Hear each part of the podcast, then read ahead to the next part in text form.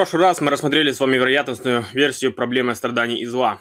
И на прошлом уроке я пытался показать, почему вероятностная версия не более успешна, чем логическая версия проблемы страданий и зла. И я показал, почему вовсе немаловероятно, что Бог и страдания могут сосуществовать, и что у Бога могли быть веские причины для допущения страданий и зла в мире. И теперь мы можем перейти к другим аспектам проблемы страданий и зла и рассмотреть также другие важные вопросы, связанные с этой темой. Многих беспокоит проблема зла, связанная со страданиями животных. И наблюдая за животным миром, мы можем видеть, несомненно, проявление крайней жестокости со стороны животных и очень, и очень ужасные картины, которые вызывают у нас чувство негодования, сострадания, жалости и смущения. Мы можем задаться вопросом, почему животный мир так жесток. Даже сам Дарвин, главных, главный идейный вдохновитель теории эволюции, воздержал против Бога на этом основании. В письме своему другу Хукеру он писал: «Какую же книгу мог бы написать капеллан дьявола о таком грубом, расточительном, неумелом, низком и ужасно жестоком творении природы?» В другом письме Аси Грей он писал: «Я не могу убедить себя, что богодетельный и всемогущий Бог намеренно создал приспособление паразитоидов для поедания их хозяев заживо». В наши дни а, такие атеисты, как Квентин Смит, утверждают, что естественный закон, согласно которому животные должны жестоко убивать и пожирать друг друга, чтобы выжить, является злым законом природы, и что соблюдение этого закона является достаточным доказательством того, что Бога не существует. Хирос отвечает на это таким образом: «Плотоядные животные, по-видимому, оптимально созданы для, для того, чтобы приносить максимальную пользу здоровью и популяции травоядных, на которых они охотятся, путем выборочного отсеивания больных и умирающих. На самом деле хищники, по-видимому, созданы для того, чтобы приносить пользу всем формам жизни, включая человека». И, несомненно, это правильный ответ, однако все же остается вопрос, почему Бог не мог достичь этих благ таким образом, чтобы не было стольких страданий, вымирания и исчезновения слабых существ, у которых не было шансов на выживание и полноценную жизнь? И почему Бог сотворил столь изощренные и расточительные методы убийства в природном мире? Ведь Бог мог бы сотворить Вселенную с другими законами и константами природы. Ницше утверждал, что естественный отбор напрямую противоречит христианству, как религии сострадания. Христианство сберегает все, что созрело для уничтожения. Она борется с, а, на стороне обездоленных и осужденных жизнью. Некоторые могут ответить на проблему страданий животных, заявив, что животные не обладают моралью, не обладают какой-либо моралью. Но само по себе это не отвечает на вопрос, почему моральный Бог, добрый и любящий, допустил страдания и смерть как неотъемлемую часть процесса развития. Это возражение философского и богословского характера, поэтому мы будем рассматривать его также путем философии и богословия. На мой взгляд, этот аргумент ничем не отличается от вероятностной а, версии проблемы зла. Я хотел бы предложить ряд возможных подходов к ответу на эту проблему.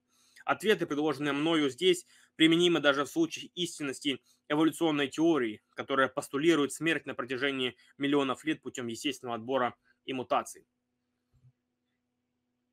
Итак, для начала стоит заметить, что мы будем исходить из христианской точки зрения, поскольку без Бога как основы моральных ценностей говорить об объективной ценности чего-либо бессмысленно. Более того, многие другие мировоззрения просто приводят к абсурдным выводам. Например, буддистское учение о перерождении приводит к выводу, что мы не должны убивать даже растения, потому что в них потенциально содержится чья-то душа.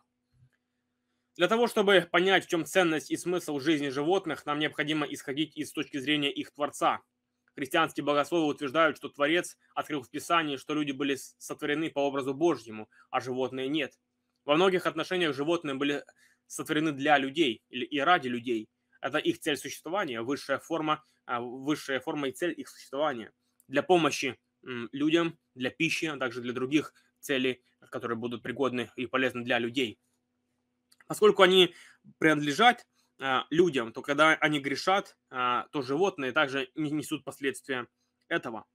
Это не означает, что Бог не заботится о животных. Напротив, Писание утверждает, что Бог заботится о животных, и мы тоже должны это делать. поскольку Писание утверждает, что люди более ценны в глазах Бога, чем животные, то поэтому животных можно есть и приносить в жертву ради блага человека. Исходя из этого, жертвоприношения были морально оправданными, поскольку большинство животных употреблялись после этого в пищу. Это служило педагогическим целям для человека, и в любом случае животные должны были, должны были бы умереть. Обратите внимание, что это неприменимо к человеку, поскольку цель человеческой жизни отличается от цели животных. Употребление в пищу животных и их жертвоприношения изображается в Писании как нечто морально допустимое для людей, живущих в нынешнем падшем мире.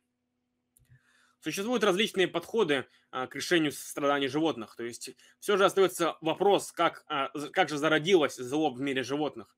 И самые разные подходы существуют среди христианских богословов. Давайте рассмотрим два основных подхода.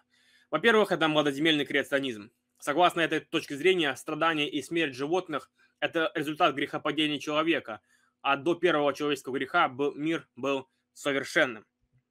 Проблема этой точки зрения состоит в том, что она противоречит огромному массиву научных данных из самых разных областей науки, что делает ее весьма неправдоподобной.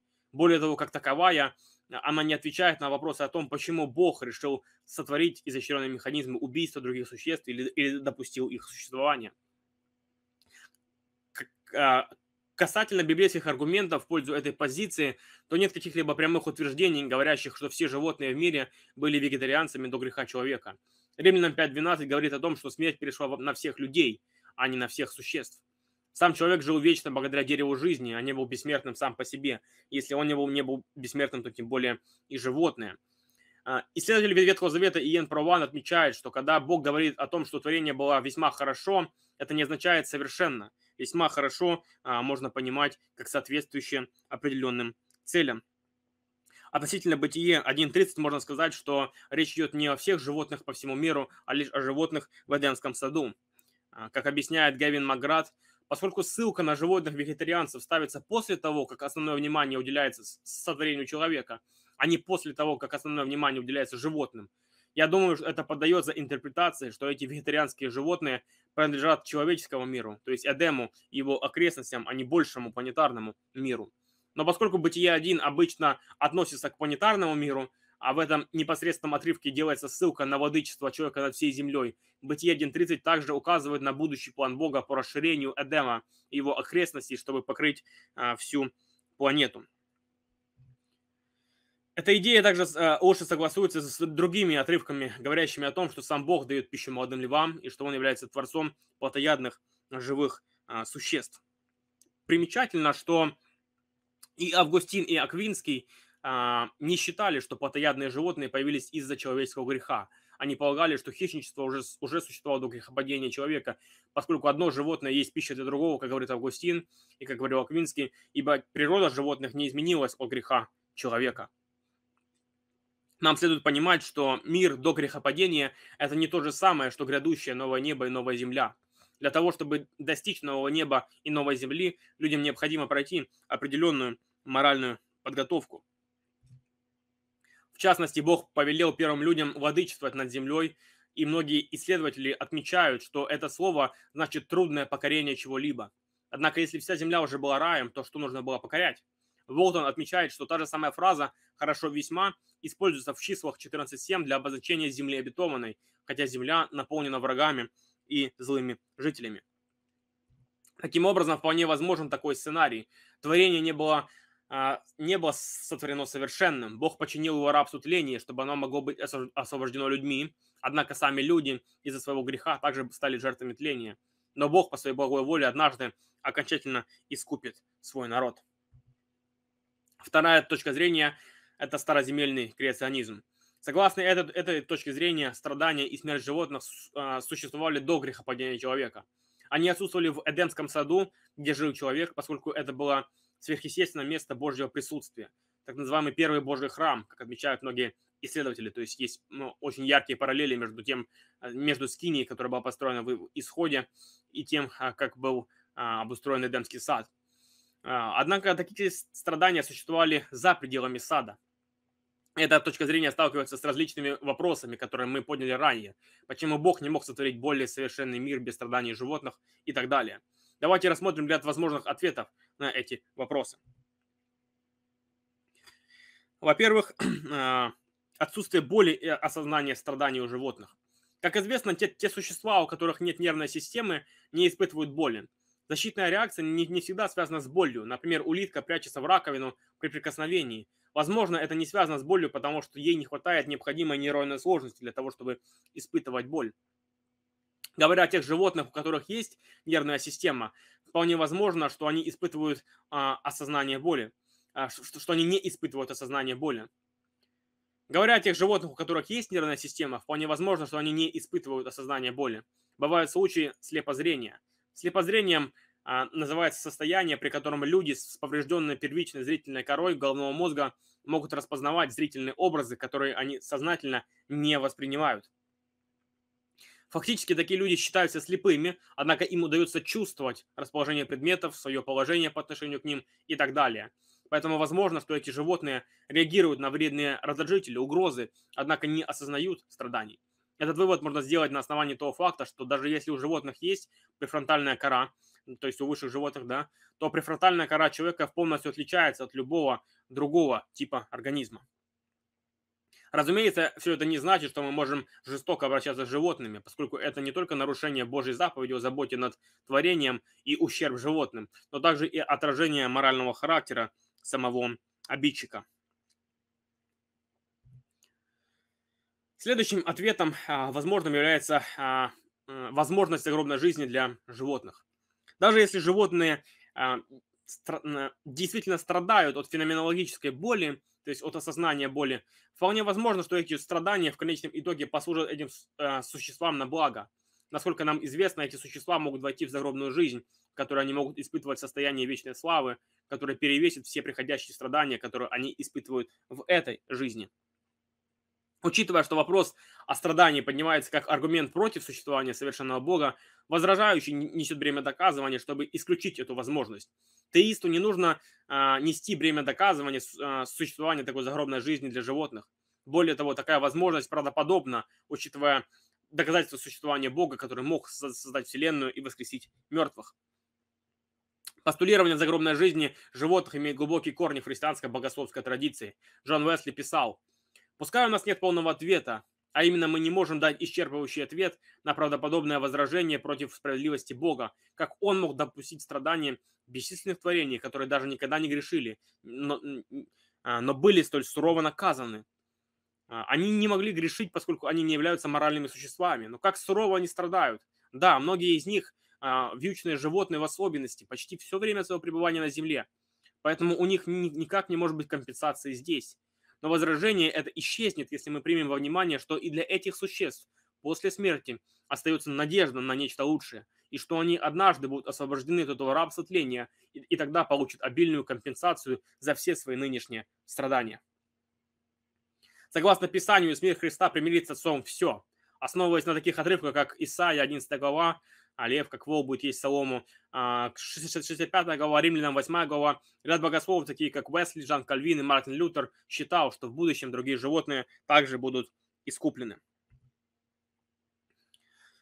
Одним из важных ответов, которые нам стоит рассмотреть, является грехопадение ангелов. Учитывая, что цель Бога состояла в сотворении свободных существ, таких как ангелы и люди, которые ответственны за все творение, включая животных, их свободный выбор влияет на окружающую среду и животных. Таким образом, можно предположить, что согрешившие ангелы, которые впали в грех раньше человека, об этом мы, мы поговорим детальнее на другом уроке, исказили первоначальное творение Бога, став причиной разного рода природного зла и мутаций у животных. Этот, эта точка зрения не ставит под угрозу суверенитет Бога, напротив, она подчеркивает его, поскольку Бог по своей воле решил дать значительную моральную свободу ангелам, так же, как и людям. Но, несмотря на это, он использует их злые поступки для своих благих целей, как в случае с распятием Иисуса. То есть, таким образом, грехопадение ангелов может быть одним из объяснений в страдании как животных, так и в целом природного зла, такие как катаклизмы, катастрофы и так далее, потому что ангелы могли исказить первоначальный Божий замысел, внеся некоторые изменения в него. Такое толкование ранее было предложено Клайвом Льюисом, который писал: «Прежние поколения прослеживали происхождение страданий животных до грехопадения человека. Весь мир был заражен несотворенным изначально бунтом Адама. Теперь это невозможно, так как у нас есть все основания полагать, что животные существовали задолго до человека. Плотоядность со всеми вытекающими отсюда последствиями старше человечества». Здесь невозможно не вспомнить некую священную историю, которая, хотя никогда не включала символы веры, была широко распространена в церкви и, по-видимому, подразумевается в нескольких высказываниях Доминика, Павла и Иоанна. Я имею в виду историю о том, что человек не был первым существом, восставшим против Творца, а не какое-то более, но, но какое-то более древнее и могущественное существо давно уже стало отступником и теперь является князем тьмы и в значительной степени господом этого мира. В подобном ключе рассуждают и многие другие богословы. Стоит отметить, что Бытие один точка три не претендует на полное описание всей истории творения. Бытие один точка два намекает на, на то, что до сотворения человека не все было совершенным, а в саду уже присутствовало зло. Другие библейские отрывки указывают на то, что между добрыми и злыми ангелами происходили космические битвы, которые могли повлиять на историю мира. Например, мы об этом читаем в книге Даниила. Существует Бог мира сего, за которым следует курс этого мира, который является духом и правителем сил тьмы, и который активно противится намерениям истинного Бога. Сатана способен причинять страдания Божьему творению, о чем мы видим в книге Иова. Таким образом, если ланоземельные креационисты считают страдания животных результатом человеческого греха, то сторонники древней земли могут рассматривать страдания животных до людей как результат ангельского греха. В Писании часто подчеркивается, что Бог допускает некое совместное правление над миропорядком, что особенно проявляется в существовании некого небесного совета. Например, в отношении суда над Навуходоносором в книге Даниила, главе четвёртой, говорится: «Решение возвещено по приговору стражей, постановление дано по воле святых, чтобы познали живущие, что Всевышний властвует над царствами смертных, а дает их тому, кому пожелает, и ставит над ними даже последних между людьми».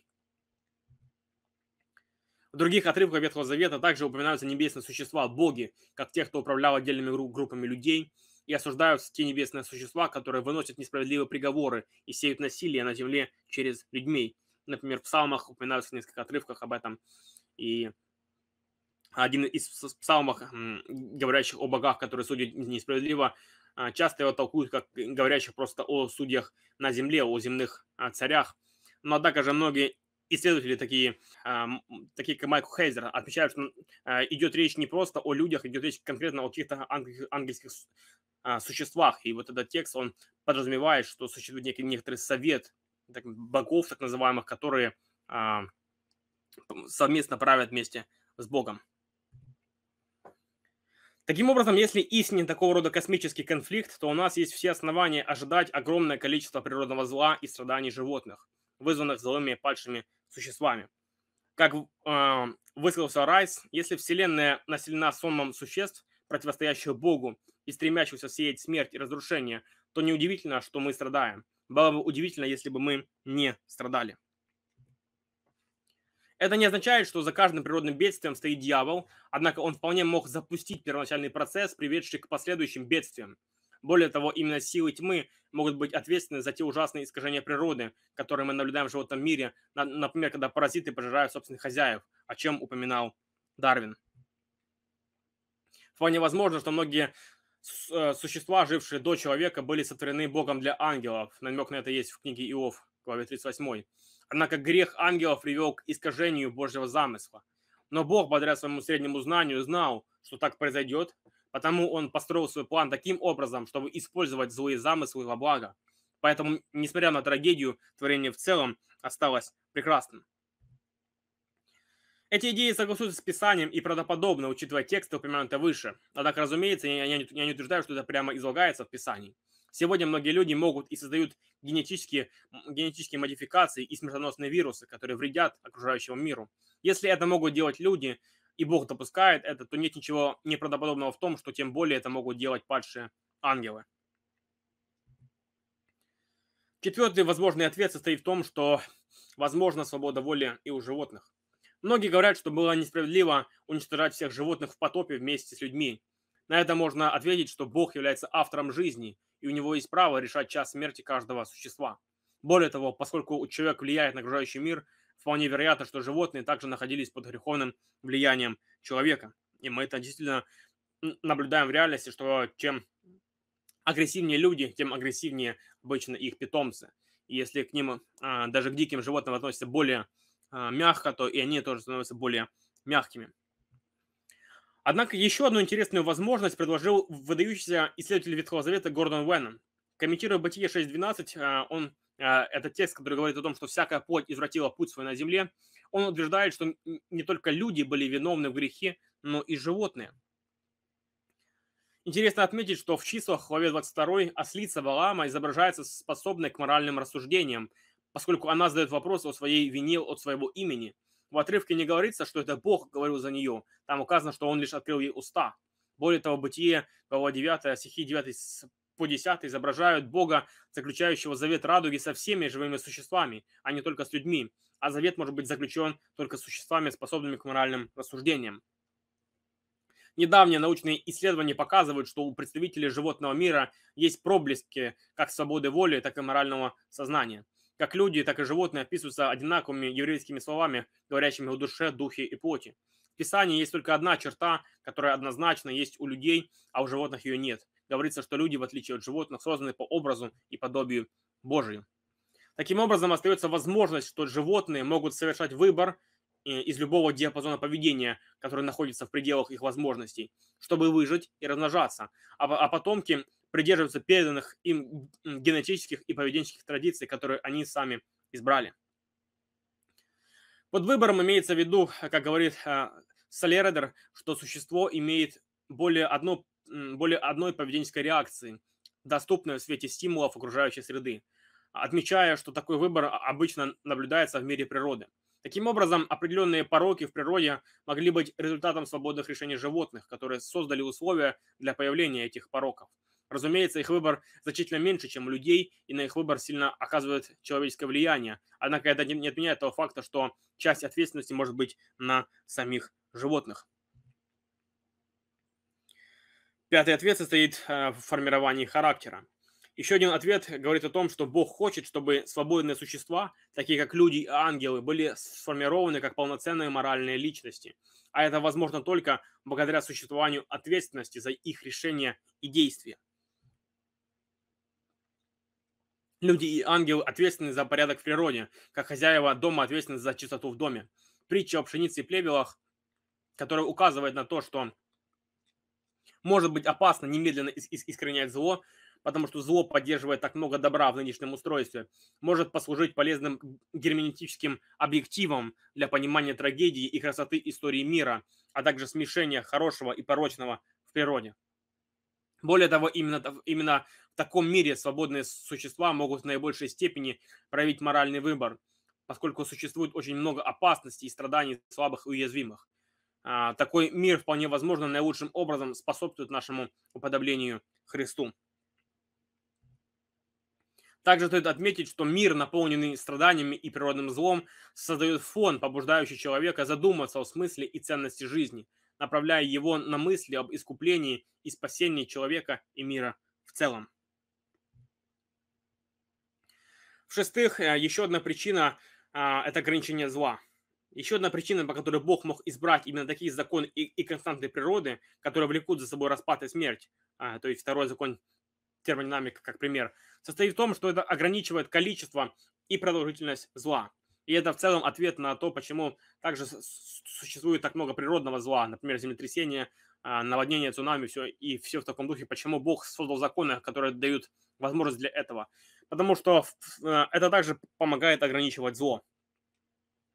Злые люди не могут творить зло слишком долго из-за естественного распада, а творить зло является неэффективным, поскольку на строительство уходит значительно больше времени, чем на разрушение. Поэтому вполне возможно, что если бы законы природы были бы другими, это привело бы к еще большему количеству зла. И один из возможных наглядных уроков из всего вышесказанного в заключении, можно сказать, состоит в том, что Бог может все исправить. Несмотря на все то зло, появившееся вследствие злых решений свободных существ, Бог сумел осуществить свой замысел и сделать творение в целом прекрасным.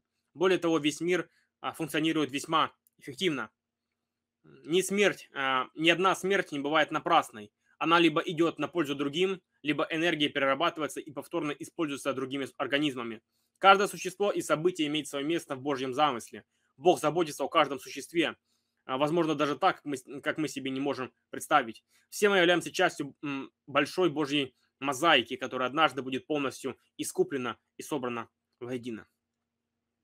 В следующий раз мы поговорим с вами о происхождении зла и греха. А, а до тех пор будьте благословены, и пусть Господь будет с нами в это непростое время.